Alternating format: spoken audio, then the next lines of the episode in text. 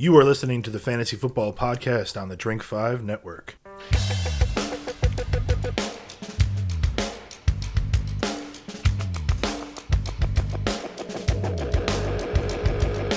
Here we go. Down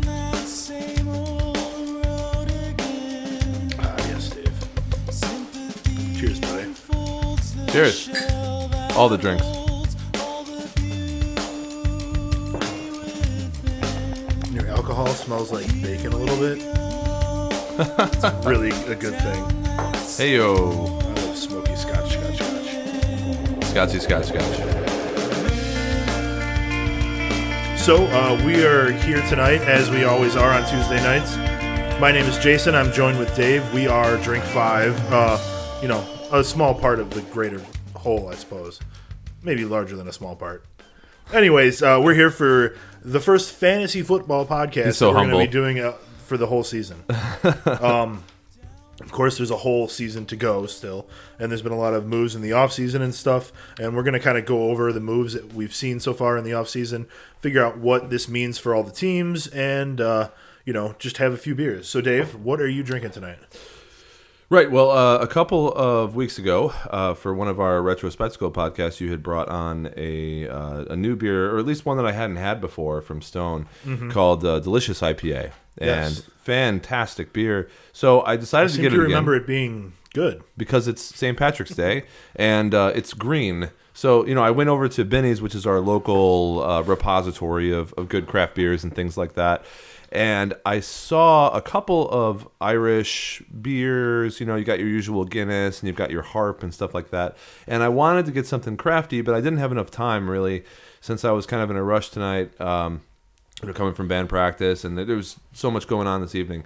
So I, I just humble over here, too. I literally just grabbed the first thing that I saw that was awesome and green, which, All right. which happened to be delicious IPA, and I, I'm hoping you don't mind. Uh, I don't mind at all. It's a great beer. We also have some. Uh, shoes, though. we also have some Bushmills Irish whiskey, um, which I'm gonna, I think, gonna requisition a shot right now. Triple distilled Irish whiskey from nice. the old Bushmills distillery product of Ireland. So we are still having something uh, of uh, an an Irish uh, nature. Sure. And what does St. We Patrick's like Day? we mean? like green, right? I mean, Sure. it's great. Yeah. What what does St. Patrick's Day mean to you? It means that a lot of people in the city are to get really drunk today. Well, actually, th- they generally get drunk on the weekend preceding or afterwards. The Southside Parade, I think, was today, or was it on Sunday? It was on Saturday or Sunday. All right. Well, I'm pretty sure that you know, regardless there of, will be of a people. holiday, there's a lot of people who are drunk today. There will be people getting drunk today, for But sure. I mean, for sure, there always is. and one more, uh, you know, date-related thing. Uh, tomorrow is uh, Troy's birthday, and uh, Troy will be uh, in age somewhere between probably 20 and 30, I imagine. well, Troy being one of the writers for Drink And Five, yes, we, he's one of our guys on Drink Five. we have so to wish him Cheers, Troy. uh, Troy. good morrow, Troy, and I hope you're uh, enjoying yourself today and tomorrow. To uh, St. Patrick's Day and to Troy and to uh, the show. Cheers. Little known fact: Troy is a real life leprechaun. Okay, uh, so besides the uh, delicious IPA that we're having and the Bushmills Irish whiskey, you also have a little bit of Scotland, right? So uh, we've had uh, for the past uh, little I while. I suppose that would be a little sacrilegious today. Then Oh, well, I don't know. that's know. too bad. I freaking love this Scotch. It's the. Ardbeg Scotch, right? Yes, Very good. That and the the Lefrog, or I I, I can't pronounce these things Laphroaig. correctly. Yeah, and there's also Lagavulin. They're all all three of those whiskeys. Very good. Come Uh, from the island of Islay in Scotland, and apparently They're all just like right next. all the other. scotches that are made there are just really highly rated and regarded. Right. So let's get on with it. Um, this is fantasy football show, and we haven't done one in quite a while, so we're kind of opening up the floodgates here. If you guys have any questions or anything, join us in the chat room. Let us know what you want to talk about. But the idea for the show was to just kind of go over each team and see what they had lost and gained, and and what that means for them going forward into the 2015 season. Before we get into that, I wanted to talk a little bit about last year. So 2014, I know that uh, both of us won a championship, which is great. It's always Oh, good. yeah. It's always good to win a championship in Feels fantasy. great. Um, and what's important is talking about and figuring out what it is that you did that got you there. Because although, and, and obviously, constantly we'll have this struggle, you know, in any kind of uh, game like poker or fantasy football or anything that involves equal portions of strategy and luck. Yeah. Um, or, or not equal, but some you portion. need both. Yeah. You need both. So there are things that you need to to do in order to get yourself on the right track, but obviously it's not like you could you could assemble the best team on paper and those players could all die in a plane crash. You yeah, know, that that would definitely put a damper on your situation. yeah, but you don't want to go all Buddy Holly on everybody else. So, you know, how do we do this? We can basically we can alleviate that fear by picking players from different teams. Uh-huh. No, let's not. All right. uh, We're tell me- assuming that's not going to happen. So we each won a championship. I want you to tell me three things that you did on that team that won you the championship. Perfect, exactly. So, uh, so for this particular team, what I did was pick up a lot of people during the year that ended up being really, really good. Who was the best one? before uh, other people got them? Like a week. We're, we're talking like a week before they really hit. Yeah, like I had Odell Beckham Jr. on that team. Me too. That is one of the keys to me winning. I think. And and because if you listen to us, for example, I mean, we were very high on him before he became a popular guy. Right. Uh, and so that's one of the things that you need to do is Sean, our rookie guy, you know, was touting him in the off season.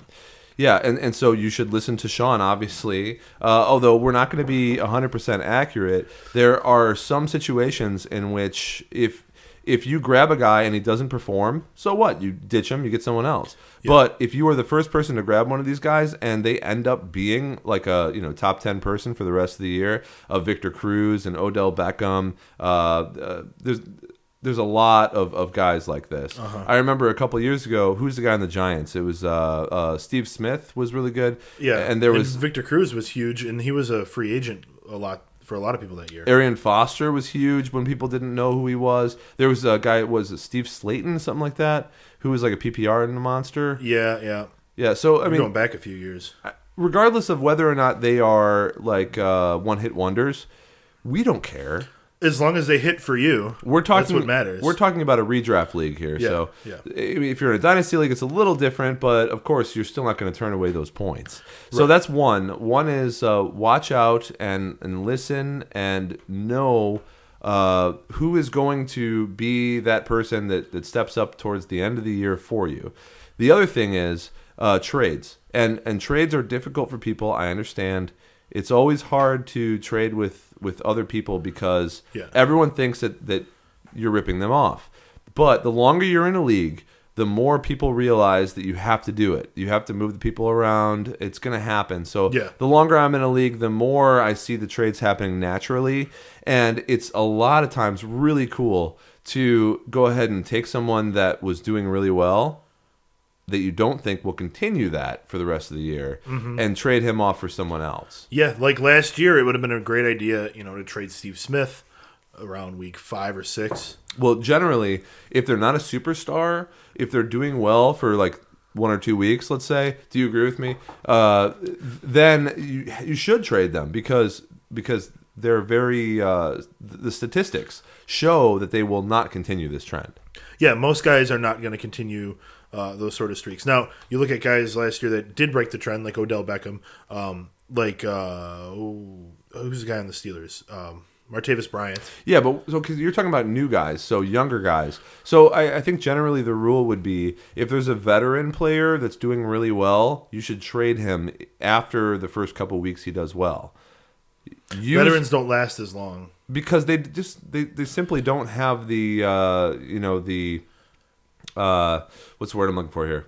Help me out. Um, they don't have the experience. You know, they're not going to last. They don't have the experience. they do have the experience. That's all they have. They don't No, the- have the the endurance. yes, the endurance. The the spunk. they're going to break of- down at some point. Exactly. So so if you have a veteran that's doing really well, the odds are that if you trade him for maybe someone who isn't doing so well but is projected to do better, Yeah. it will be a better trade for you in the long run. But what's so hard is to give up that player. it's tough to know when to let go, and you have to be okay with letting them go a week early. Yep. You have to let a guy go a week early, Well, and then you know what? If you do that, people are going to be more willing to trade with you in the future too. Sure. Not because you're giving away stuff, but because they're not feeling instantly ripped off on a trade. as soon as someone does well, you have to identify what they're doing well, identify uh, who they are, how long they've been in the league, and what team they're on. And if it can continue, Exactly. And if you put all those things together, then you can basically you can determine whether or not that person is good trade bait for you. And I got to tell you, it's really hard, but if there are people that have been in the league for let's say more than 3 or 4 years that are doing good on a streak of two games, then then they suddenly have a huge value for all those players that aren't doing well. yeah, So if you can trade high for low, uh, well, ask Ken Payne. I mean, he used to have this column buy low, for drink high. five, yeah, buy low, sell high, and uh, and that's so important, so important. So that's number two, and number three for me is probably going to be the draft, I guess. Sure. Uh, and the draft being you you don't take those players that that everybody thinks are going to be amazing. Mm-hmm. You take those players that you think are going to be consistent.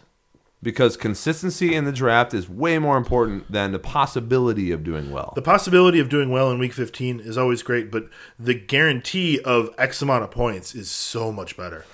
Yep. Uh, and and how about you? So so do you agree with me? Do you have anything to add? Uh, well, I would agree with the free agents. I picked up Odell Beckham. I picked up Jarvis Landry. Uh, they were guys that really helped my team. So I was on a PPR, half point PPR league. Uh, and I also started two quarterbacks. So what I did was I kind of pl- platooned three guys at quarterback. And I made the right call every week, mostly based on the matchups. I looked at where they were playing. You know, are you home or are you away? Are you going to be playing a team with a good passing defense or, you know, do you think good there's a lot defense? to a home and away? in some cases there's there's definitely trends where teams that have to travel really far um, aren't doing well or through the year you throughout the season you can tell if a team is struggling on the road or playing well on the road Sure. finally uh, i would say that like you said the draft i was able to pick up demarco murray. You know picking up demarco murray changed the entire outcome of my team because i had that awesome consistency every week.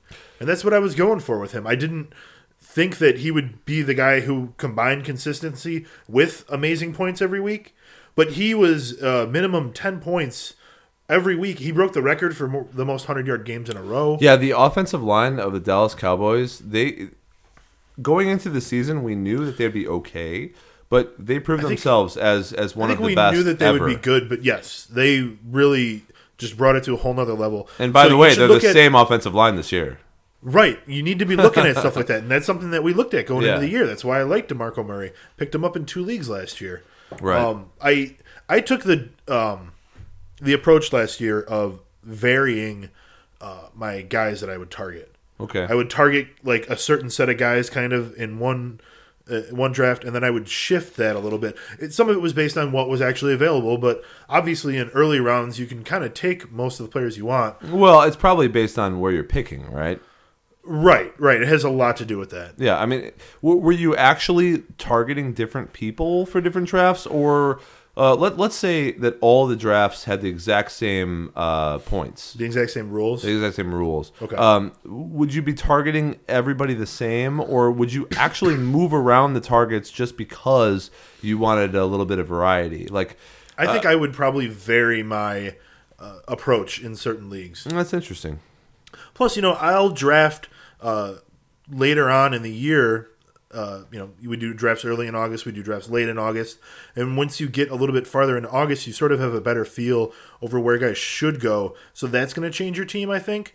Um, it has a lot to do with the people you play with, but I did specifically in certain drafts target like I want to go running back heavy early, and then in other drafts I said, okay, I need to make sure that I get wide receivers here, But that's probably based and that has on a lot to do with the rules as well. on the rules. Yeah, yeah. Yeah. Uh, but but we play in so many leagues. I mean, uh, you have to play based on the rules, and I think that that is where the variance is going to come. And then, uh, you know, if everything was the same, I would probably just change it up out of boredom. I every year going forward, I mean, we're we're literally going to end up playing in like ten leagues a year. That's going to be what we what we kind of balance at. I feel like Could be. We're going to need like an intern just to manage our like pickups every week. We like should. that. just yell at the intern. We need coffee. I don't even get me Odell Beckham. What the hell? Who are the free agents? Who's trending? So, uh, so thank you very much for for, for your thoughts on that. Um, we we think that uh, we've done a very good job on some of the leagues that we were in. There were mistakes that were made too. Uh, one of the mistakes that both of us made, for example, were early on. Uh, we both kind of thought in in one of our leagues, I think one each. That uh, Tom Brady may not be the guy he was supposed to be. Yeah. So we did drop him. I think both of us did drop him in both of our leagues, and then he ended up being the Super Bowl winning amazing quarterback that that he was before. A slow start, Tom Brady maybe have. He had 4,100 yards. He finished year, very good. 33 touchdowns, nine picks. Um, he did finish much better than he started. I wound up dropping him and then trading for him. Um, but I gave up something like silly, like Trent Richardson or no Doug Martin. I gave up Doug Martin for Tom Brady. Um, so you know, whatever. I don't want to talk about that league. Okay, but but uh, but other mistakes that we may have made. Um, I, I think there's a couple things that that I did that could be recalled if it was possible, um, and that would be, I think, going a little bit too much towards running back this previous year Interesting. because wide receivers tended to be the ones that scored a whole lot of points Yeah. and um, and I think I, I'm not sure, and we'll talk about this a little bit later, but I'm not sure about uh, about the trend. But you know, and I know that generally in in fantasy football, you're going for the running backs that are going to be having uh, the most uh, the most Opportunities. yeah, the most opportunities in every single huddle. So you got guys like Le'Veon Bell; they're going to go every single time. Demarco Murray, Matt Forte. uh, Matt Forte, Last year. etc. Uh, and these guys, literally, if they're going to call a run play, the odds are probably seven out of eight that this guy's going to run. Sure. And that's great. That's fantastic. But the league is kind of trending towards a little bit more of uh, a committee. And so you have to be wary about that. Now, whether or not that will continue this year, that's another thing. It seems like there are a couple teams that may still carry the the massive kind of running back strategy. So And so if that's the case, do you go all towards that or or do you just try to get someone that that is a half and half kind of guy? It's it's a, a tough situation. Do you think that it is still worth it to target the stud running backs early? You know, your Adrian Peterson and Jamaal Charles, or do you think that you're better off uh, trying to pick a guy, just a guy, uh, and not drafting running backs early? Well, I'm still thinking It sounded like you were a little, reg- you know, you're saying that you didn't do well in a league where you targeted running backs. uh well, yes. Okay. The point being that I think that uh, wide receivers are making their mainstay. They have been for several years, and now at this point, the the fact that it's all like a quarterback throwing league, uh, the read option stuff has kind of died out a little bit. Robert Griffin III, he wants to throw in the pocket. Who could have envisioned that two years ago? you know what I'm saying? Like a lot of these teams that, that brought in guys that, that played for one year, or guys like Michael Vick or whatever, we thought maybe they could have another year, maybe they could do it again. It didn't happen. So it's it's the pocket quarterback. They are really there's something to be said about being able to scramble, being a guy like Russell Wilson. But Russell Wilson is otherworldly. You know, it's not like it's not a regular quarterback. Yeah. He does things that, that another guy can't do. Right. He's only, you know, only Russell Wilson's doing that stuff right now. So the, the fact is that it is a passing league. And of course, if you get one of those main guys, like let's say you get, and I, I hesitate to say a guy like Le'Veon Bell because he is going to be suspended for anywhere between two and four games this year. That'll help him though. But They it- can't burn him out if he's suspended for two games. well, you're right. As soon They as he might be able back, to burn him out in 14 games. I don't know. the guy is that's what you want to target but you're not going to target that if you're if you're listening to me because i think that receivers are the guys to look at Okay. Um, and and that's always going to be the case i think Well- uh, mistakes that you thought you made maybe Okay, well, I think my mistake is trying to target a position at all. So here are three examples. best available I think that that may be the the way that I should go because I feel like I have very a lot of strengths during the season in terms of picking up the right players and stuff. you know filling the holes that I need. Sure. Anyways, three three leagues. Two of them I finished, you know, ninth or tenth, and the other one I won. In one league, it's a very standard scoring league, so I targeted running backs. I wound up drafting, you know, Adrian Peterson and Giovani Bernard, and I had all kinds of running backs on my team. But the guys who I wound up playing were Terrance West and Cam or Mark Ingram because I got, you know, they got hurt. I did get lucky and picked up Jeremy Hill, um, but you know that didn't work out so well for me. In the league where You I say targeted, lucky. You weren't lucky. We've been talking about this every single week of every single fantasy You're right. season. You're right. I can't take credit for picking up Odell Beckham and then just be like, "Oh, I got lucky and picked up Jeremy Hill." No, you- I, w- I knew that I needed Jeremy Hill on my team. yes. Anyways, And now he's the the main running back. I wish that was a keeper league. I would totally keep him. Yep. In the league where I targeted wide receivers, that's a PPR league, so it made sense to me to target wide receivers. Right. Uh, I picked up Calvin Johnson and Brandon Marshall. I did even wind up with Odell Beckham in that league. However, I still finished terrible in that league because I had no running backs at all. But generally, aren't the running backs that do really well in a season nowadays the ones that come up? So I mean, maybe maybe if There was plenty of running backs that were drafted early that did fine by the end of the year. Remember, we looked at those stats, and the wide receivers were dominant in the first half, and the running backs are dominant in the second half. Very good point. So, So so, what Ja- what Jason's saying analogy, is yeah. yeah, it, it, this is something that we learned from last year, and we're going to look at again this year. And I think if if that remains true, that the running backs are dominant in the second half, that's very important. Right. What that means is that you should you should still draft those wide receivers, but then you should trade them halfway through the season or before then for running backs or trade n- not necessarily wide receivers, but trade for the running backs that aren't doing well because they will end up doing better in the second half. Uh, yeah, I mean, you still need to be picky about who you take. But what we looked at was here are the top 10 in the ADP, uh, and here are the top 10 right now, and how does that match up? And for wide receivers, there was a lot of overlap, but at the beginning of the year, for the running backs, there wasn't much overlap at all. By the end of the year, there was lots of overlap. And aside from the weird cases like Adrian Peterson or someone who got injured, they were pretty much always right there. Gotcha. Well, let's uh, go ahead and dive into all of the stuff that happens in the off season, and there's a lot of stuff that happened. So, how about uh, I, I sort of go into the AFC first, and then we'll just talk about particular teams and and what their about outlook should be. Yeah, and if we have any thoughts about the guys, we're not gonna. Have, I'm not gonna have a thought about every guy. I hope that would take forever. So, uh, Be here till like midnight tomorrow, so I feel like whoever's listening out there, just you know, cheers to you. and open another beer. Cheers to us. Yep. Open another beer. Let's talk about how the NFL is gonna look next year. This year. And cheers to St. Patrick's Day. Oh my! I I gotta start hol- holding the shot over your laptop is is a bad idea. I agree. Got it, guys. Well, do you have any uh, music you can play, uh, like in the background a little bit? I think that'd be awesome. Fantastic. This guy, Jason. He's an all star.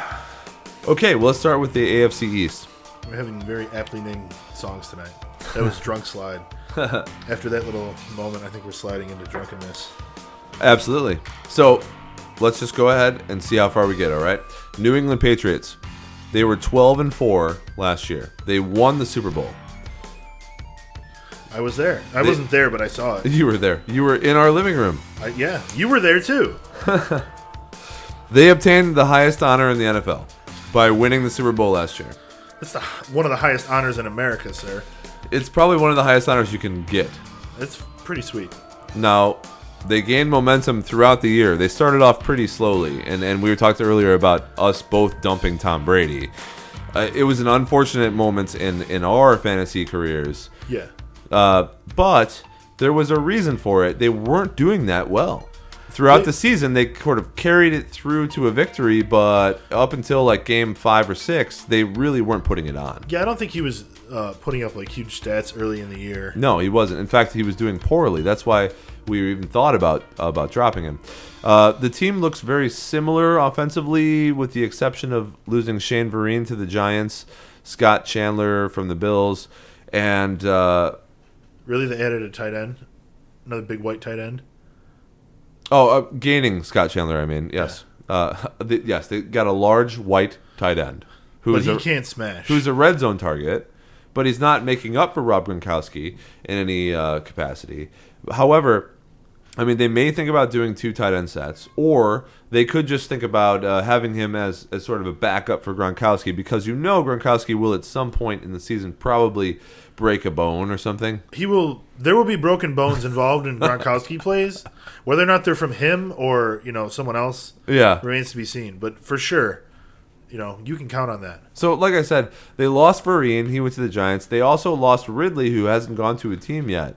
Uh, however, they do have LeGarrette Blunt, who they obtained late in the season from Pittsburgh Steelers. Uh, and they also have uh, some other running backs. Uh, they have James White, uh, who could pick up where Vereen left off as a pass blocker. However, just today, there was uh, another um, acquisition by the Patriots. Oh, really? Who was it? Who do you think it was? Uh, dude, I have no idea. There's too many names right now. uh, very, very true. Uh, so, so they went ahead and picked up uh, uh, Travaris Cadet from uh, from the Saints, Yeah. who was uh, basically the same position that Shane Vereen played. Also, the same position that uh, another guy on the Patriots could have perhaps filled in with. Uh, and and when I was writing this these notes earlier, and which is funny, today stuff is still just flying off the flying off the uh, radar. You know. Um, I can't believe this is something I just saw. Trent Richardson got signed, oh, to the Raiders. and Stevan Ridley isn't signed yet. No. Anyways, let's. Are we don't? Are we still on the Patriots? Yes, we're on the Patriots. So I think that uh, Cadet will probably end up being Vereen's replacement. However, he is going to have to battle it out with some guys that are already on the Patriots. I mean, remember they Now, have. didn't they re-sign um, Brandon Bolden last year? Well, they have Brandon Bolden, who's mostly a special teams guy. They have James White, uh, who is is the guy that was probably going to move into the Shane Vereen role, and now he's going to kind of battle that with Cadet. Do they Uh, still have LeGarrette Blunt? they have Legarrette Blunt, who's their main power back. Okay. They signed him to a two-year contract, I believe. Right. Okay. Uh, and they have uh, Jonas Gray, who is the butt of many jokes, and is probably not anyone that Belichick is even interested in. What is so funny is a guy like that that can score like three touchdowns in a game isn't even interesting to it Belichick. was. It was. He knows that it's all scheme. That's it. Belichick's like, I could have gotten those touchdowns. No, he's not. But he almost is like that. Yes, he's like that. yeah. He's. Oh yeah. Come on. He's Can Bel- like that. is there a situation in which Belichick can become like uh like uh actually able to be on the team? uh, they just have to sign him. Oh, that'd be so good. If Belichick got a touchdown, oh my god. If the coaches started like throwing to themselves, like Lovie Smith's on special teams, he's like Okay, anyway, he should not have very many issues, Belichick that is, making do with LeGarrette Blunt is power back because he apparently and and LeGarrette Blunt, although not good on any other teams, is fantastic on the Patriots. Yeah. Well, He- he, runs forward and he, he doesn't fumble the ball. That's all that they ask of their people. So we're going to deal with uh, Blunt getting most of the carries, uh, but but may or may not be the guy that is fantasy relevant because there is a, an issue here between uh, Travaris Cadet and James White, who is the guy who's the passing back uh, and and also the uh, like pass blocker. Now, is it both of them? Because if it is, then nobody wins, and it's usually Patriots football. Yeah. So I'm assuming that they're just going to spread it out at this point.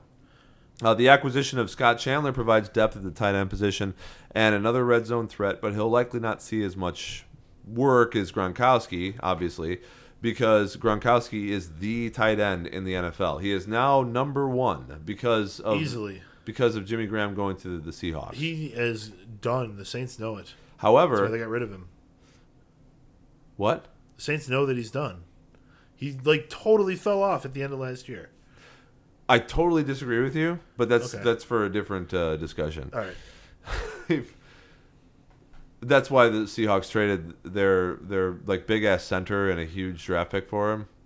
I mean, why would they? I, look, the center is way older, And Unger is, is was rated as the number one or two center in the entire NFL. okay, well that's really nice. That's pretty good. Anyways, continue. Well, strong opinions is why we have this show. So, uh, so Gronkowski will be the number one tight end. Do you agree? Yes. Uh, if he gets injured, then Chandler could be super huge. But it's not like you have to draft him now. You have to pick him up. And that's going to be really difficult.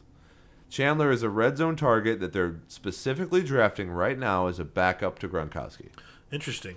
Do you, do you think that if Gronkowski's out, he'll get lots of yardage like Gronkowski gets, like activity all over the field?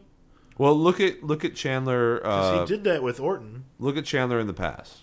Chandler has has both gotten. Uh, he had a year where he had a whole bunch of uh, passes, and he had a year where it was mostly just touchdowns. Uh huh.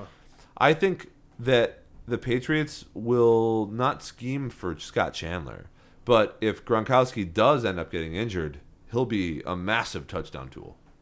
Yeah. Massive. I mean, every team that Scott Chandler has been on has thrown the ball to Scott Chandler in the red zone. he knows how to catch. I mean, he doesn't get tons of targets, but uh, he will in in New England for sure. Yep. Uh, fact, he'll have a couple of games even if Gronkowski is healthy. Just like uh, who was the guy last year? Tim Wright. Yep. Agreed. So uh, receiving core: Julian Edelman, Brandon LaFell, Danny Amendola. They return. Amendola, huge contract, three-year contract for a whole bunch of money. I think it's like twelve million or something like that. The Patriots would not sign him if they did not think that he could have a role. So look out for Amendola. They must know something right. because we talked about this earlier, right? About Amendola and about how like he was what he was. Uh, He was this guy who, who could have these awesome catches. But why would the Patriots, who don't sign anyone, sign a Danny Amendola. They sign all kinds of free agents. That's what they do. Not for three years. Uh, oh, you mean for like that? Yeah. Dan, they signed Danny Amendola. They know they can use him. Well, a lot of these contracts, man, like a lot of these teams can get out of. You know, they rate them so that they can get out of the contracts if they need to. But let's let, let's just say, you know, it, the fact is they signed him for a big contract. They're expecting a lot out of him this year. Yes. So Exactly. he is a sleeper, but it's a it's a one that's snoring. All right. Um, we have spent a lot of time on the Patriots, and we should stick to. We should go very quickly, not very quickly, but much quicker on the other teams, and we should stick to the players that have changed. Okay, so uh, Tom Brady sti sticks around. Uh, Jimmy Garoppolo obviously waiting in the ring in the wings. Uh, Darrelle Revis was just uh, acquired by the Patriots. Darrelle, uh, I'm sorry, You Darrelle mean- Revis is gone, Yeah, he's gone.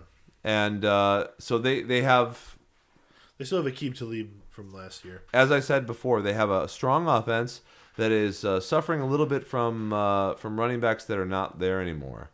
Uh, and I I understand what you're saying about waiting too long on the Patriots, but I just They are I, the Super Bowl winners. exactly. Yeah. So uh, let's move on. Uh, Buffalo Bills. Kyle Orton's gone.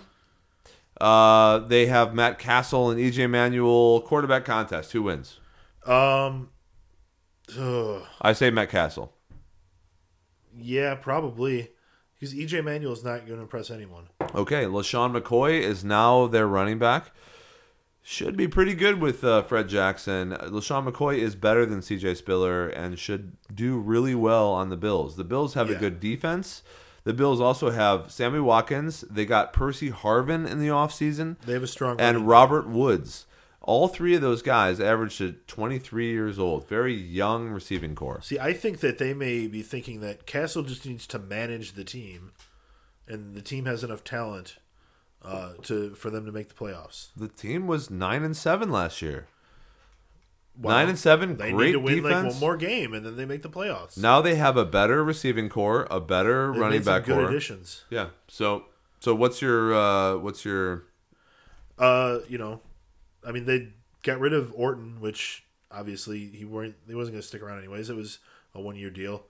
C.J. Spiller, um, I think they're much better off without him because it was always one of those clouded backfield. Like, are they going to play Jackson or Spiller? Now it's going to be very clear. McCoy is going to be the guy, and then Fred Jackson is going to be the change of pace guy. And So- maybe third down at the beginning. So this is now a team that could make the playoffs and will certainly uh, be competing for a spot in that division. Uh-huh. the Patriots will beat them in that division. However, they they're going to be fighting with the Dolphins, and the Dolphins. gonna be a Ryan, good division. Ryan Tannehill, obvious choice for a quarterback that'll be chucking the football around for a long time. yes, Uh, three years he's been in the NFL, uh, you know, so far, and he's improved his stats each year. In 2014, top five completion percentage, 66.4 percent.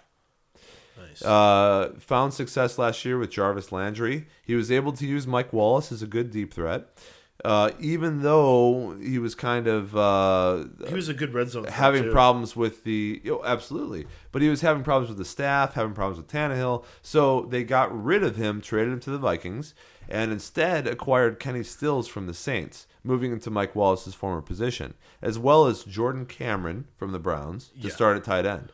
And the Bills may have had the youngest receiving core in the NFL. No, the Dolphins actually they tie that exactly with their new receiving core. That's nice.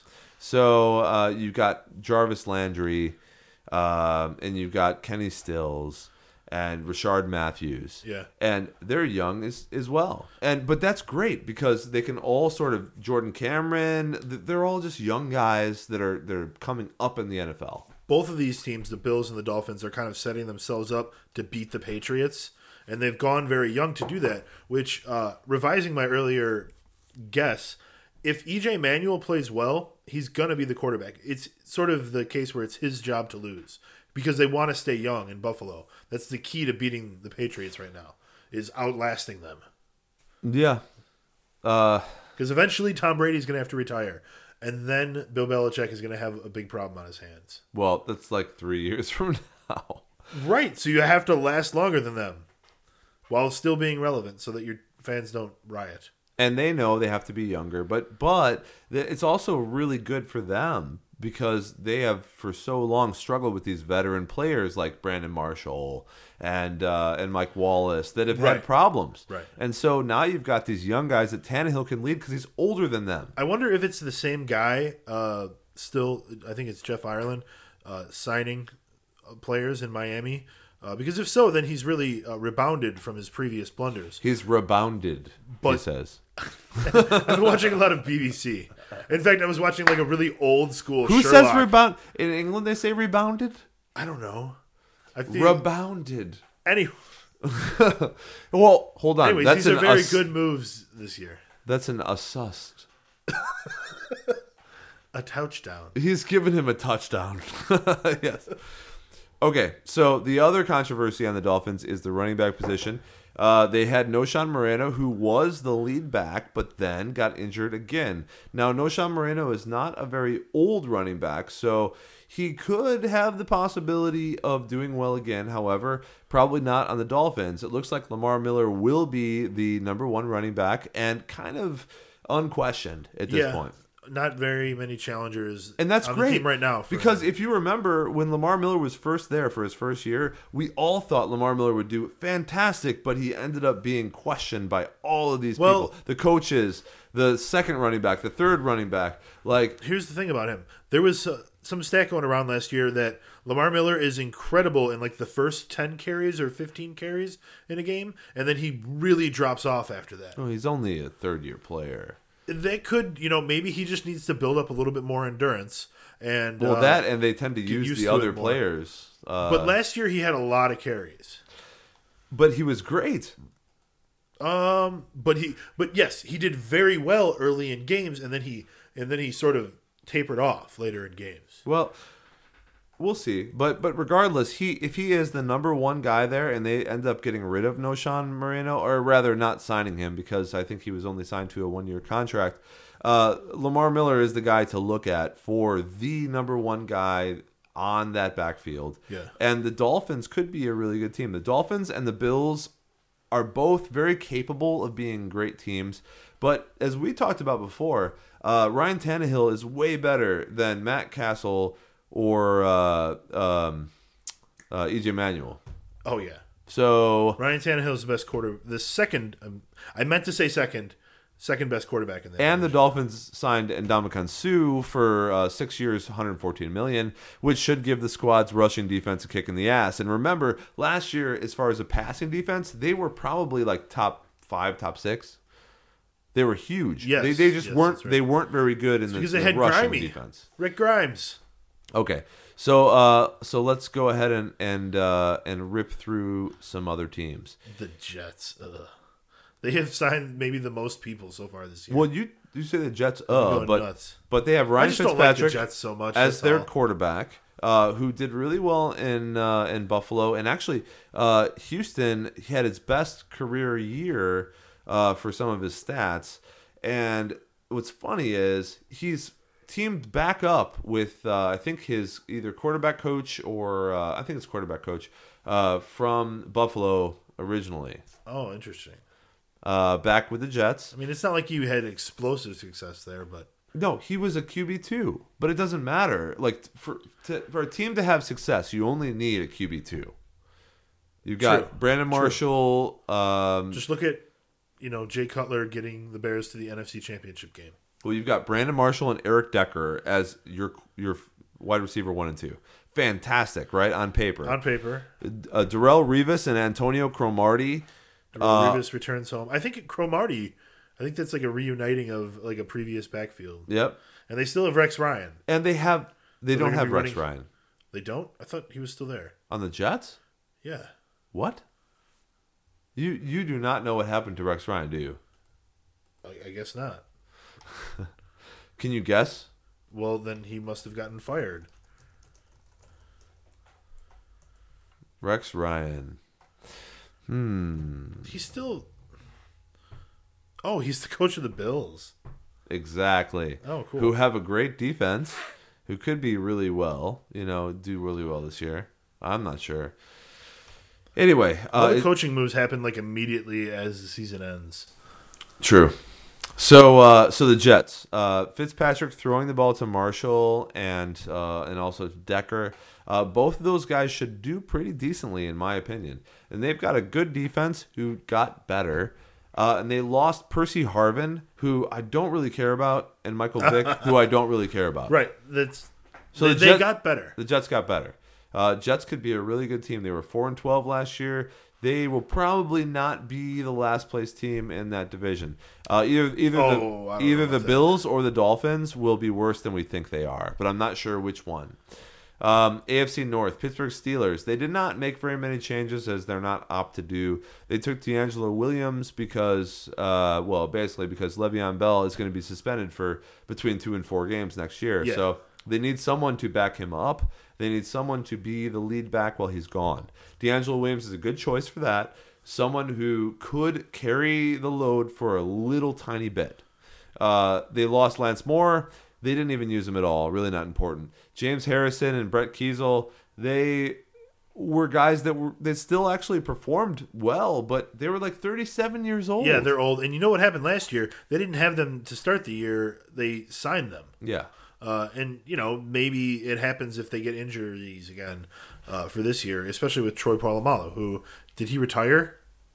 Is that what it was? well, Polamalu may retire, but that a decision has not been made yet. The Pittsburgh Steelers brass is just sort of letting him decide what he wants because he has been such a major part of the Steelers organization. Yeah. They're giving him that respect to sort of decide. That's Uh, good. That that uh, So if he wants to play, they're just going to sign him. yeah, that revelation has not yet been passed down. Okay.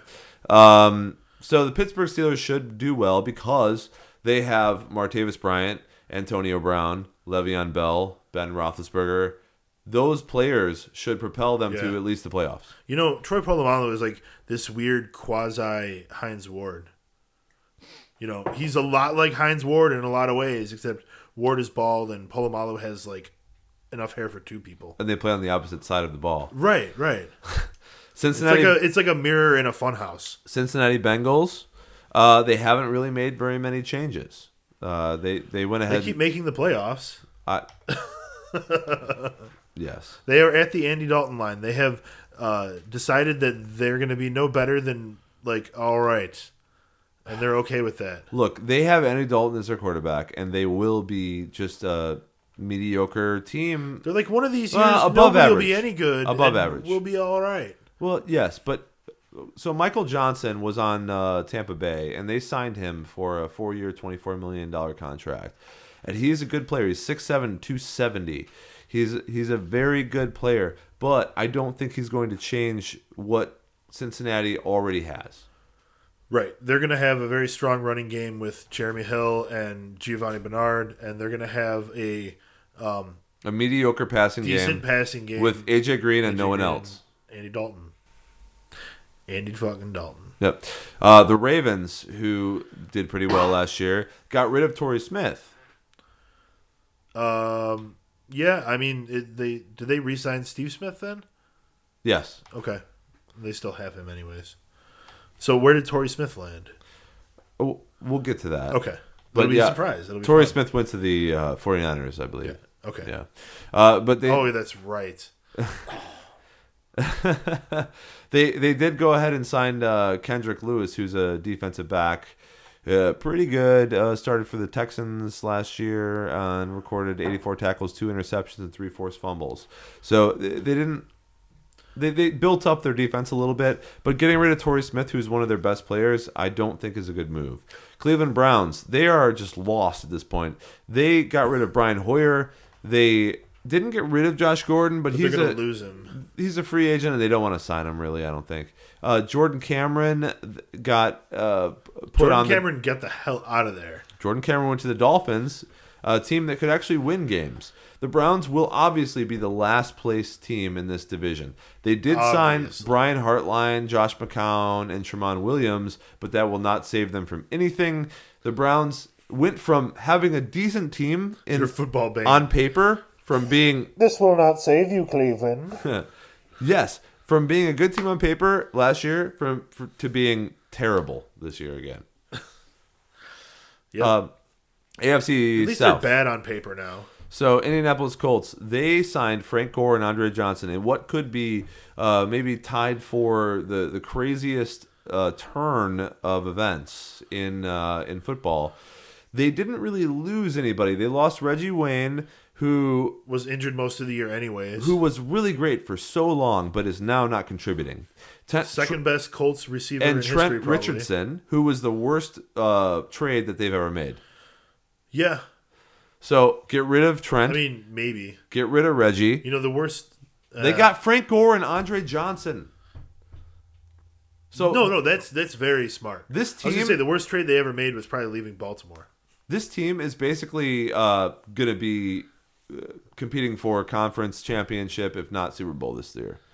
Uh, and what I said last year, I think at one of the end of our podcast, was that Indianapolis, this was the last year, last year, last year was the last year that that the Colts would not be competing directly for the conference championship and or the Super Bowl. They are going to be able to take that step past the Broncos for sure this year. They're going to be like Super Bowl contenders for the next five, six years. Well, I mean, they were in the championship game last year. Yeah, but they just added win now players, Yeah, and and they want to win now. Andrew freaking Luck.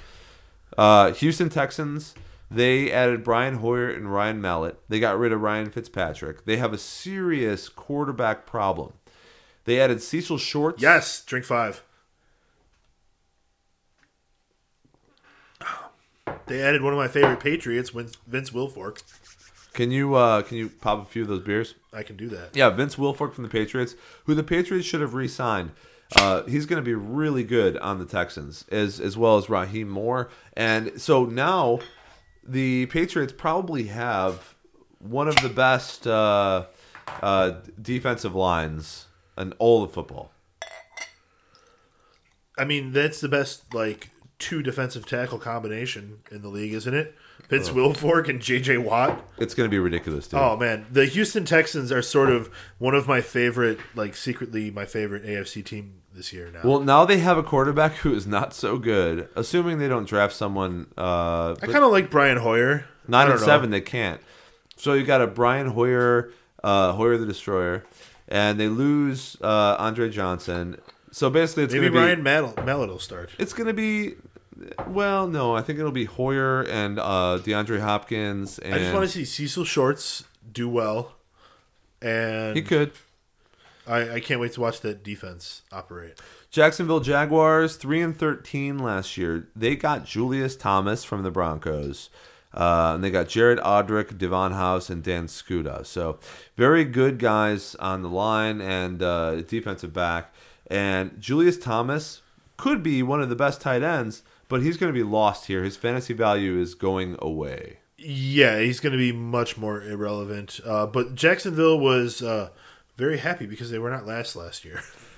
But that said, he goes from a Julius Thomas, who was one of the top five tight ends, to still in the top 10. I mean, if you don't get one of those top five guys, Julius Thomas will obviously still be a red zone target and be available as, Yeah. as like a uh, end of the top 10 kind of top. Uh, Every tight once in a while, the tight end is relevant there, and if they have a really good guy, I can see him being a top ten. Tennessee Titans, they got Harry Douglas from the Falcons. Uh, they got Brian Orakpo uh, and Parrish Kosh.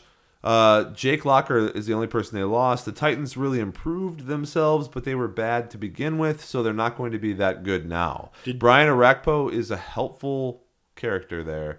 Harry Douglas is someone who is kind of a red zone target all across the board, wide receiver.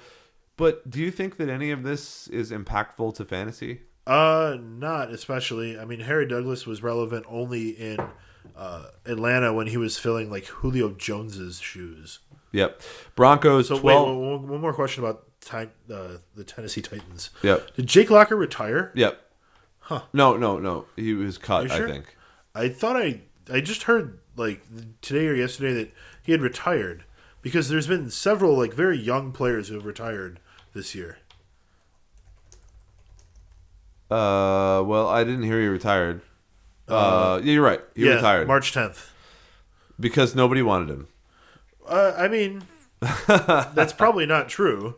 Okay. He could have been a backup in a lot of teams. You can be a Jake Locker apologist. Oh, come on. Okay, so Jake Locker is no longer available. He wasn't cut. He was he retired. So I, I do apologize to Jake Locker. He had a lot left in him. He just couldn't see his way through to signing to a team was the problem. Um, the Broncos, uh, they signed Owen Daniels and, of course, got rid of Julius Thomas to the Jacksonville Jaguars.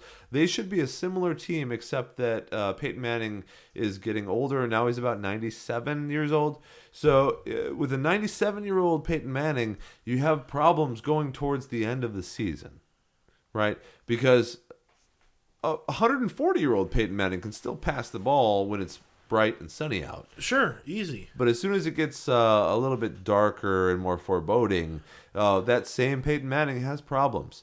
I I think, think, it's weather. I think the Broncos are no longer in it for the conference uh, championship, uh, and and it's sad because they have such good players. Okay, but um, fantasy wise, can they still have a good regular season where they're very productive, put up a lot of points? You want Demaryius Thomas and Peyton Manning for the first, like, let's say 10, 12 games of the season. Okay, good call.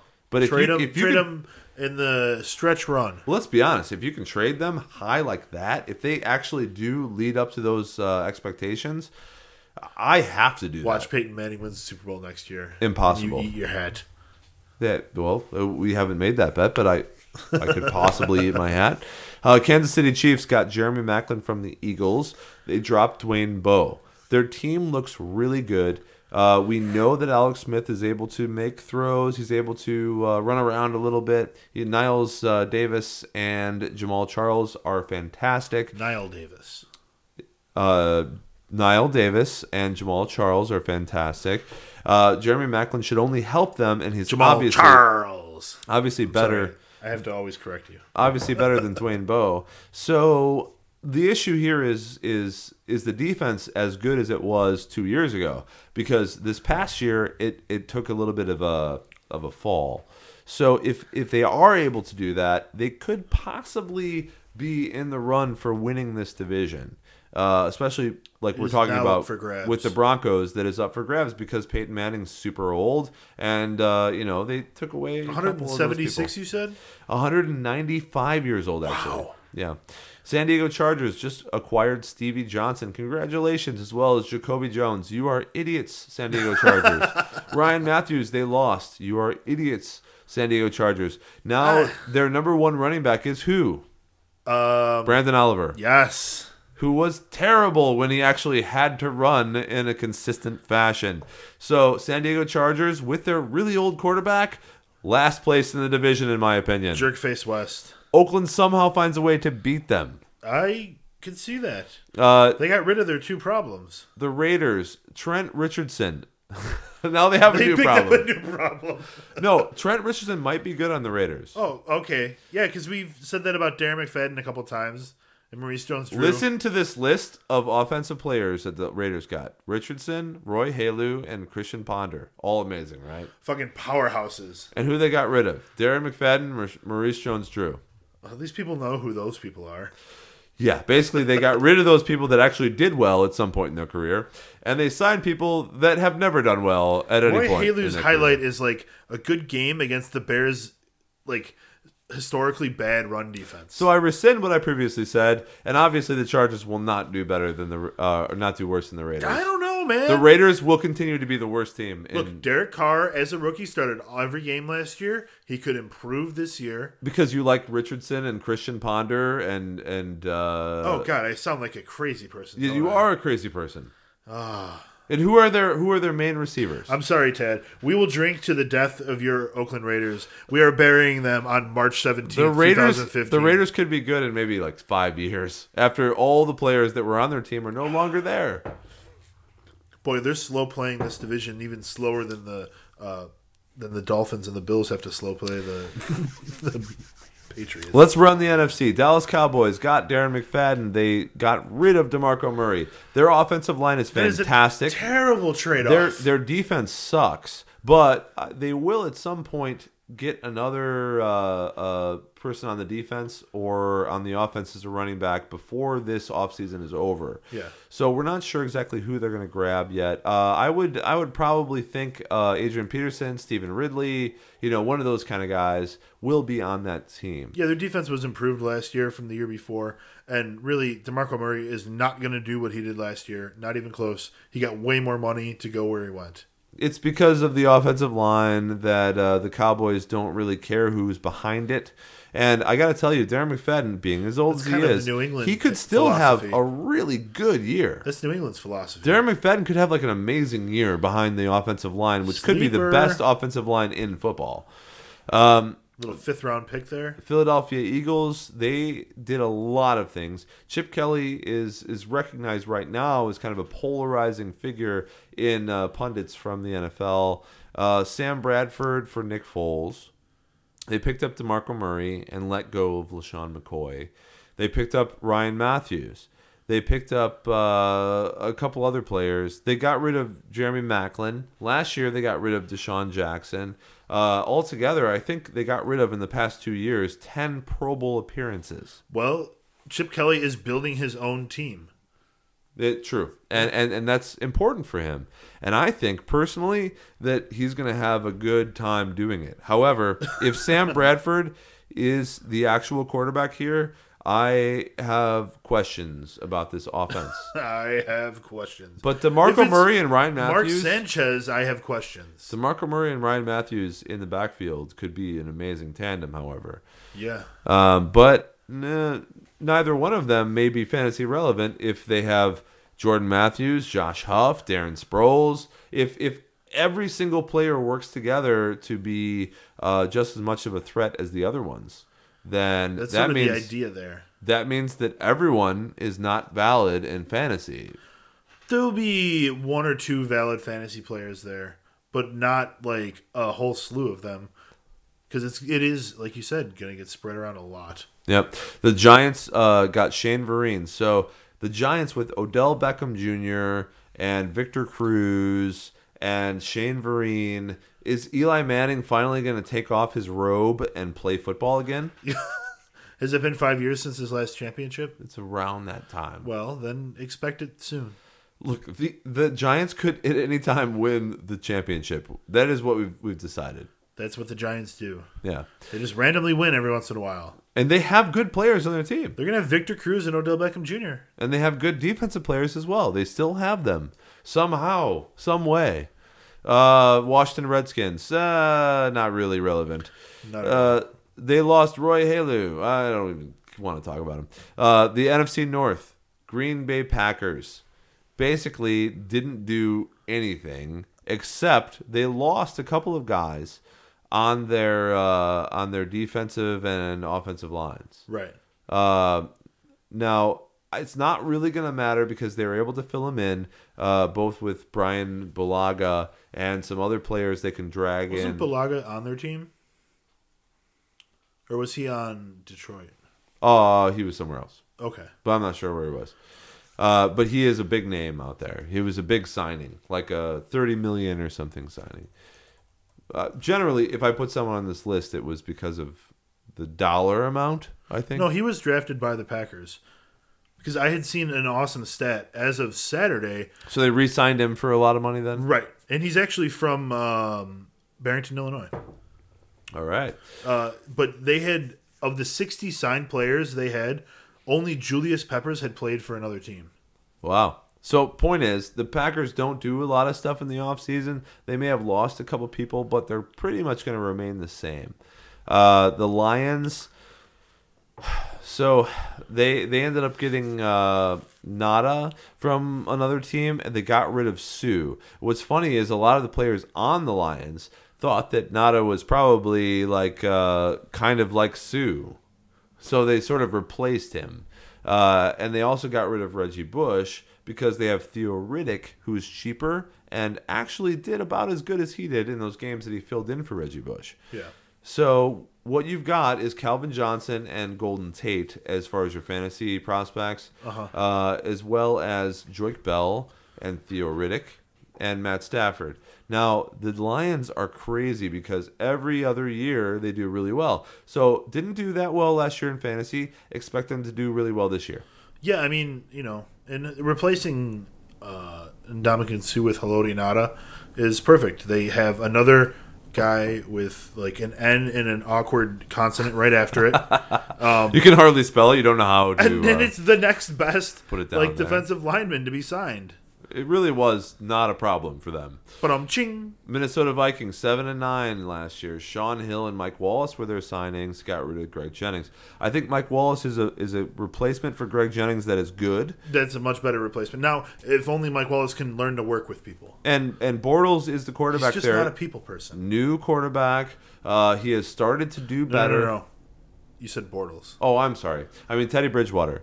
Uh, so Bridgewater on the uh, on the on the Vikings has started to do better. He's going to be there for a long time. They're kind of uh, invested in him, and and having a guy like Mike Wallace that's still not old, that's a good receiver. Uh, maybe they'll be able to keep him under wraps. I'm not sure. It's kind of like the uh, Brandon Marshall to the Bears sort of trade where you're like this guy's going to get all the passes but will he be able to be a reasonable human being while he while he does it. while he's there While in, he gets the spotlight in that city exactly exactly so your opinion of Brandon Marshall or Mike Wallace. of the vikings this year do they go they're going to improve. I think that they're going to be able to compete with the Lions uh, for second place. I think they get a little bit better too. And Adrian Peterson is still a toss up. He could go back to the Vikings. Ugh. He might be somewhere else.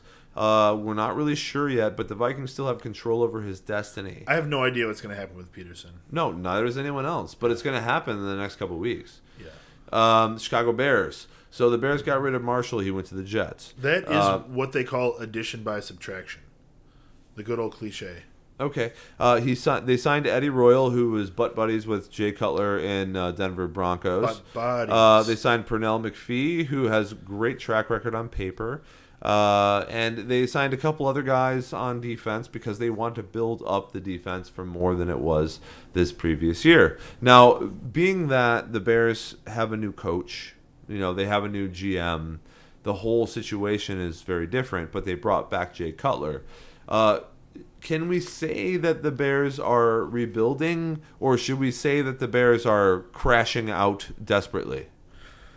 Um, well, since they've replaced their coach and GM, I would say that they are rebuilding Generally, if because you're that is rebuilding, a rebuilding move. generally if you're rebuilding, you get rid of the older players. So you would get rid of a guy like uh, Forte, you get rid of a guy like Cutler. You replace I them don't know that people. they can afford to get rid of Cutler, and I don't know that they would need to get rid of Forte. I think Forte is like The only player like on the Heinz team that's Ward good. and Tro- Troy Polamalu.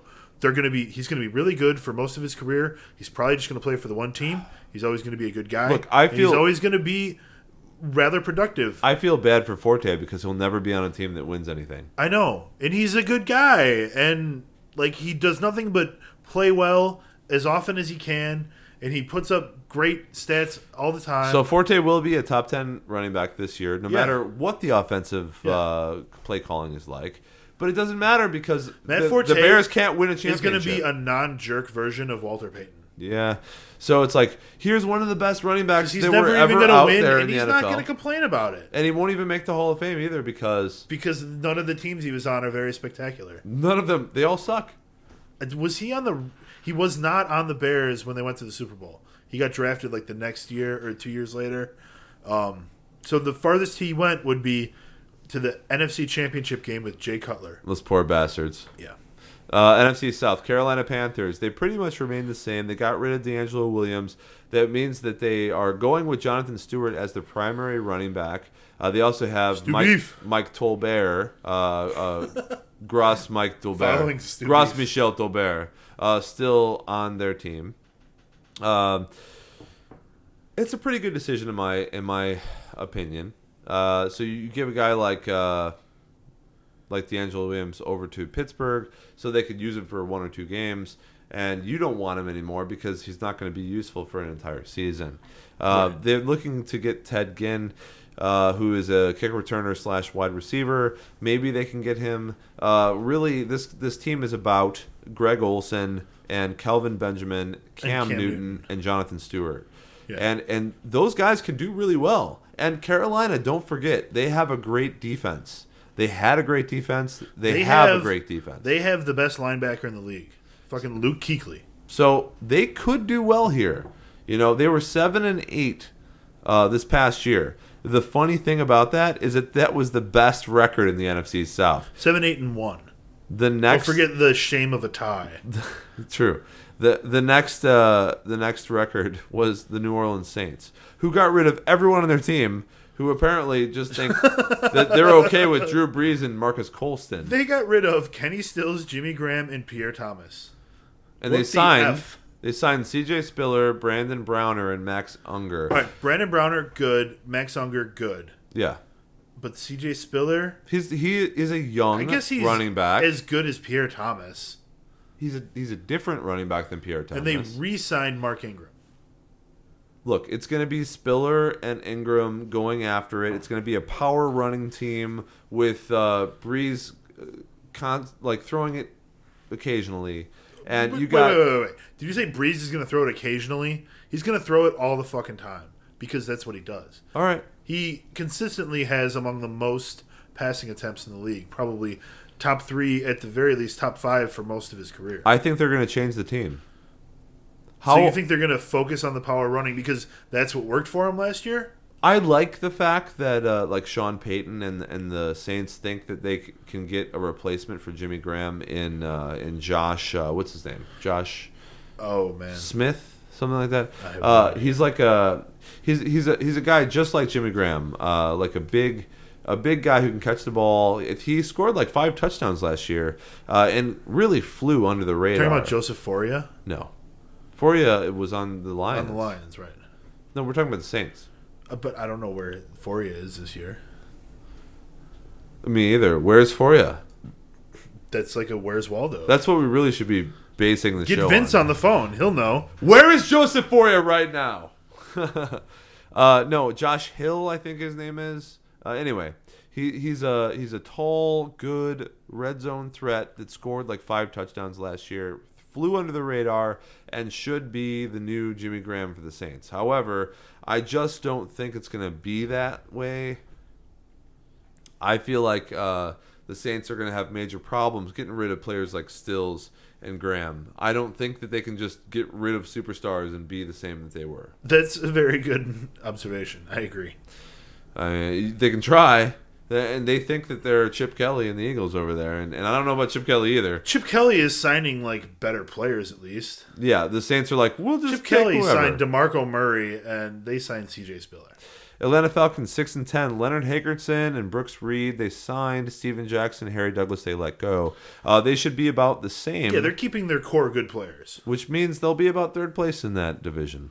Uh, I actually think the Falcons could beat the Saints because of the things the Saints lost. I don't see any reason why any of these teams can't win. Any of these three teams can't win the division. Not the fourth though, because the Tampa Bay Buccaneers are the worst team in football.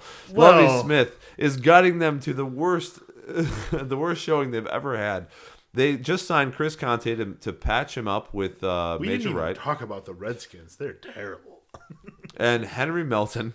He's Don't forget the Titans. And they got rid of Josh McCown so that they could have a different quarterback in place. And who is that quarterback? They might. They're pretty. They're gonna draft a guy. They're, They're, a they're taking. Jameis Winston. Yeah, they're And they're going to start him right away. Yeah, So it's Jameis Winston basically throwing the ball to Mike Evans and Vincent Jackson.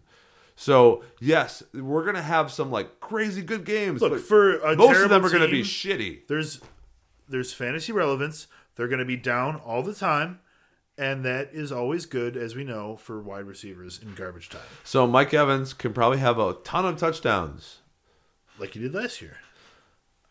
I, I don't even want to touch that team. It's just it looks like such garbage. Yeah, let someone else draft them this year. Uh, in the NFC West, the Seattle Seahawks, who almost won the Super Bowl, they made good moves. The main moves they made were Jimmy Graham and Max Unger. So they got rid of their older center and traded him off. They, in turn, took Jimmy Graham, who is one of the premier uh, tight end red zone threats, and put them on their team. Now, if you don't think that's good for Russell Wilson, you're an idiot. So I don't care what you say about Jimmy Graham. know, He's uh, probably going to like trend slightly downward as far as fantasy points. I know what I was saying about Unger. He, I, I was saying that he's old. He's not actually that old. He's 28. He'll be 29 when the season starts. And I like this trade for the Saints. I didn't think it was like. I'm sorry. I like this trade for the Seahawks. I think it was that great for the Saints. I like it for the Seahawks because now Jimmy Graham is the best receiver on that team. Yes, there is no one that can even touch him. Right. He is going to be getting all of the balls. Right. In the middle of the field, it's all Jimmy Graham. Yes. And and can you imagine playing against a team that has Russell Wilson that could run at any time, Marshawn Lynch, who's the best running back in football, arguably, and Jimmy Graham, that is a monster over the middle and could also be a red zone threat, plus their receivers, who are not slouches. You know, uh, guys like Doug Baldwin and Jermaine Kearse, they are not slouches. Not they, at all. how are they not going to win this year? Uh, because either the Patriots are going to figure it out or the Colts are going to figure it out. But they're going to get there again. Uh, well, I mean, the main competition in the NFC would probably be the Cowboys, right? Cowboys and the Packers. so the Arizona Cardinals, which are also a good competition, they did really well this year uh, by signing a couple of guys. They re-signed Larry Fitzgerald. They figured that one out. Yep, and they signed a couple of guys to be quite amazing on their team. Um, and Mike Iupati and LaMarr Woodley. right, So they're poaching a guy from was Woodley on uh, the the Steelers last year. no, I don't. I don't think so. Oh, he was probably in Oakland. Uh, but but they they didn't get rid of anybody really, not any big names anyway. So what we're doing is we're is is we're looking we're Arizona. We're like we're gonna bring back Carson Palmer for one more chance to win it now. We were one of the best teams in the league Yes. as far as like a winning record, as far as Defense, the defense. spectacular. The offense was spreading it out all over the place. I know Bruce Arians. I'm a I'm a big Steelers fan, so I'm really familiar with the way that he spreads out the ball. They brought Larry, uh, uh, not Larry Fitzgerald back, uh, but Yeah, they did. Yeah, yeah, Larry Fitzgerald, exactly. Uh, so they they still got their studs. They didn't go anywhere. Uh, I mean, look, this could they be need to replace Andre Ellington, well, and then they will really improve. Adrian Peterson. Interesting. Yeah, yeah, that could be really good. If Arizona gets Adrian Peterson, they could win the Super Bowl. Period. Bold statement. Uh, San Francisco 49ers. So clearly a, a competition for Seattle. They are losing all of their players. So goodbye, Frank coach. Gore. Goodbye, Michael Crabtree. Goodbye, their coach. Goodbye, some of their best defensive players. Uh, and and as you probably know, and everybody else who's listening, uh, they uh, there was a very publicized thing just recently. Uh, one of the rookies uh, Right.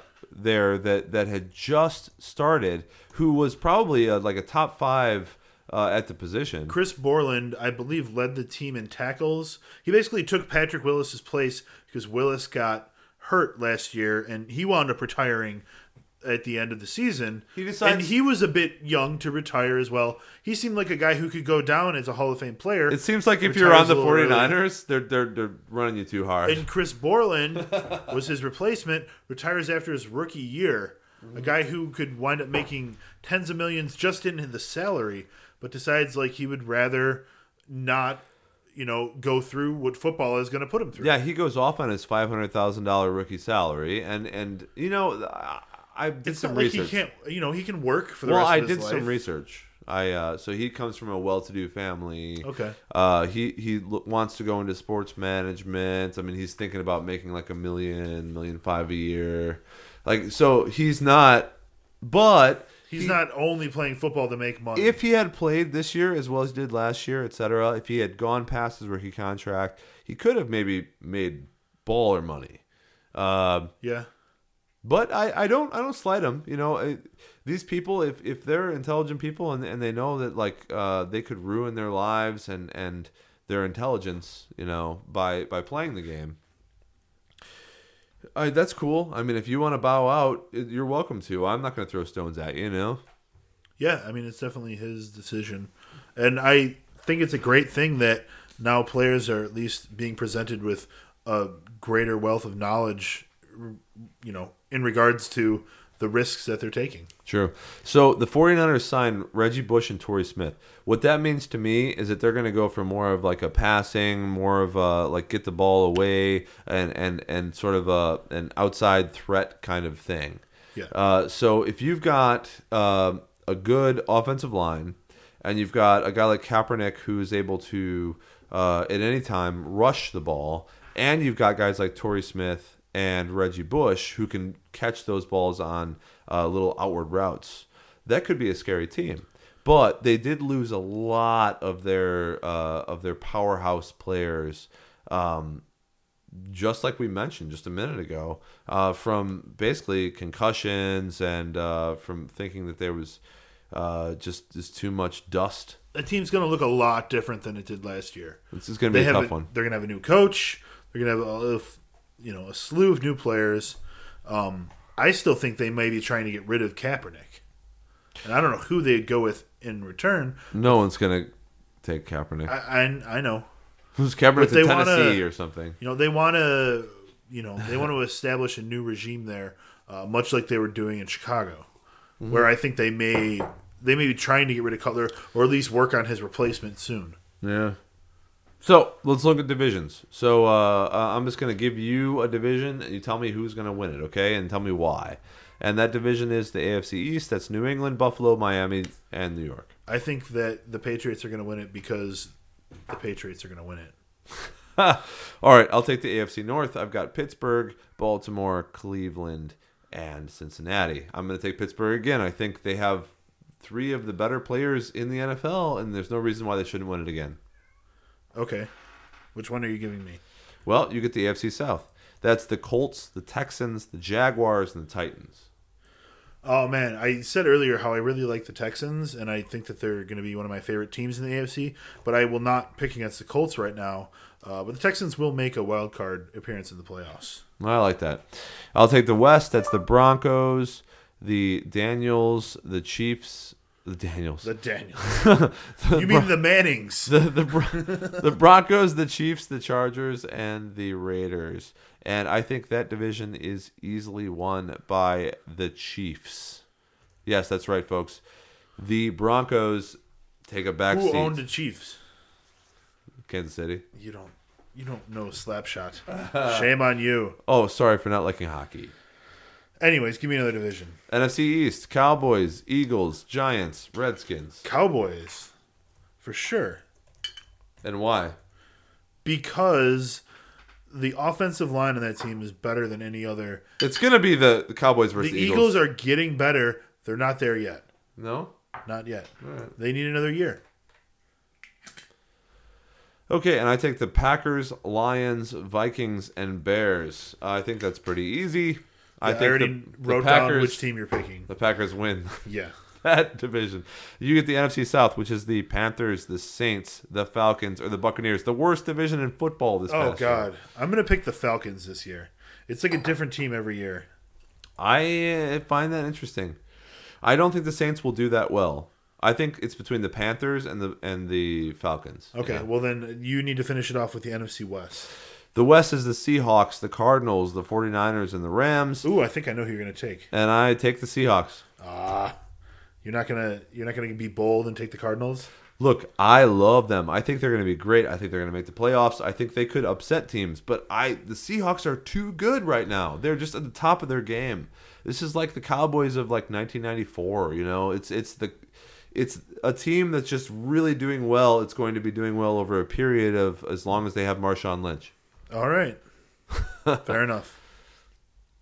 Cool. So, uh, so looking ahead, uh, draft strategies for this next year. I uh, I again think that you need to take wide receivers, but if if you're in the first couple picks, I think that taking a running back is absolutely super important because so many teams this year are kind of doubling down or or getting rid of their sort of lone threat. Mm-hmm. So you've got who are the best guys, right? You've got like Le'Veon Bell. The very top of the game, Calvin Johnson, Yeah. and I think Odell Beckham will be up there this year. Well, I'm talking about running backs. Oh, If uh, Le'Veon Bell was a wide receiver, I mean, he sort of catches balls. You know. well then you've got you know Matt Forte, Jamaal Charles, Adrian Peterson, Yes. and Demarco Murray, and I suppose you need to include LeSean McCoy in that group still. He didn't go to a scrub team. Yeah, and I, I agree with that. So so those guys will be good. Arian Foster is probably higher than LeSean McCoy for me. Yeah. I agree with that. uh, LeSean McCoy because he's split with Fred Jackson. Just because I forgot someone doesn't mean that I slight them. no no no, but but I Please, think Arian Foster, don't come look for me. But if I'm going to limit it all to just like three guys, and I don't know where Adrian Peterson is yet, so I'm not going to say his name, but I think that I think that Le'Veon Bell. You said it like twice. Well, if he goes to a good team with a good offensive line, then obviously it's going to be important.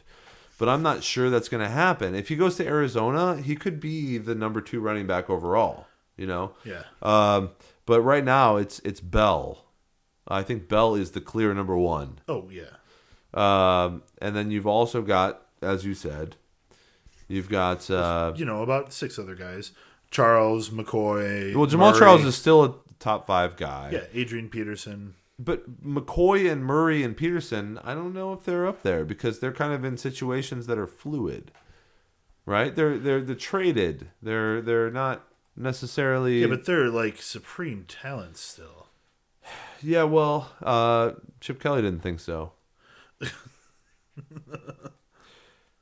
What I think is that you got to pick your own top three, and those top three are more important than the other wide receivers.